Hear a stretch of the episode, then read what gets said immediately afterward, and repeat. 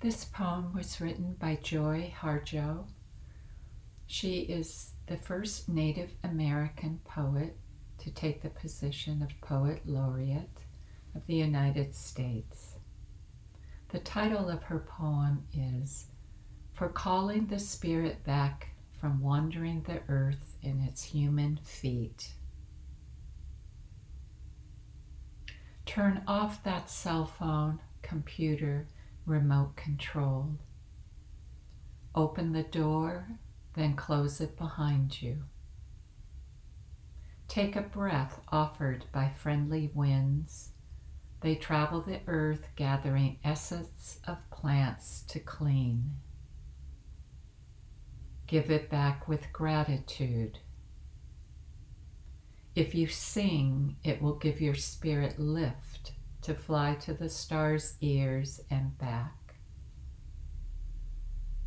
Acknowledge this earth who has cared for you since you were a dream, planting itself precisely within your parents' desire. Let your moccasin feet take you to the encampment of the guardians who have known you before time, who will be there after time. They sit before the fire that has been there without time. Let the earth stabilize your insecure jitters. Be respectful of the small insects, birds, and animal people who accompany you. Ask their forgiveness for the harm we humans have brought down upon them. Don't worry, the heart knows the way though there may be high rises and interstates and checkpoints. The journey may take you a few hours, a day, a year, a few years, a hundred, a thousand, or even more. Watch your mind. Without training, it may run away and leave your heart for the immense human feast set by the thieves of time. Don't hold regrets. When you find your way to the circle, to the fire kept burning by the keepers of your soul, you will be welcomed. You must clean yourself with cedar, sage, or other healing plant. And cut the ties you have to failure and shame.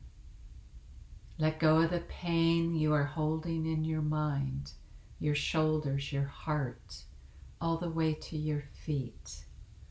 Let go of the pain of your ancestors to make way for those who are heading in our direction.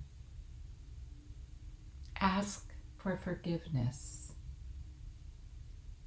Call upon the help of those who love you and these helpers take many forms animal, element, bird, angel, saint, stone, or ancestor.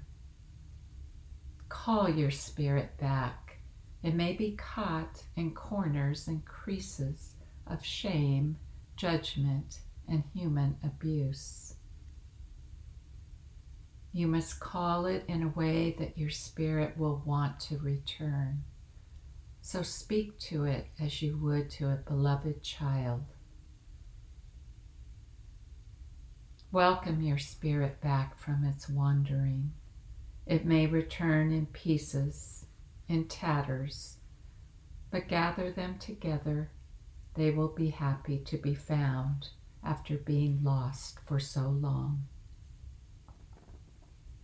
Your spirit will need to sleep a while after it is bathed and given clean clothes.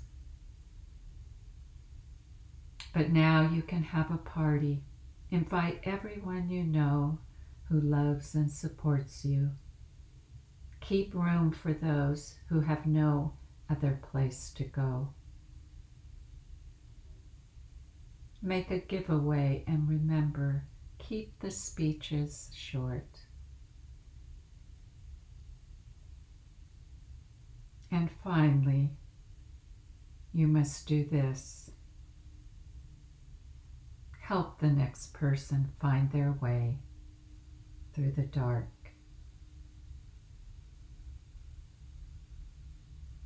A poem by Joy Harjo. Thank you.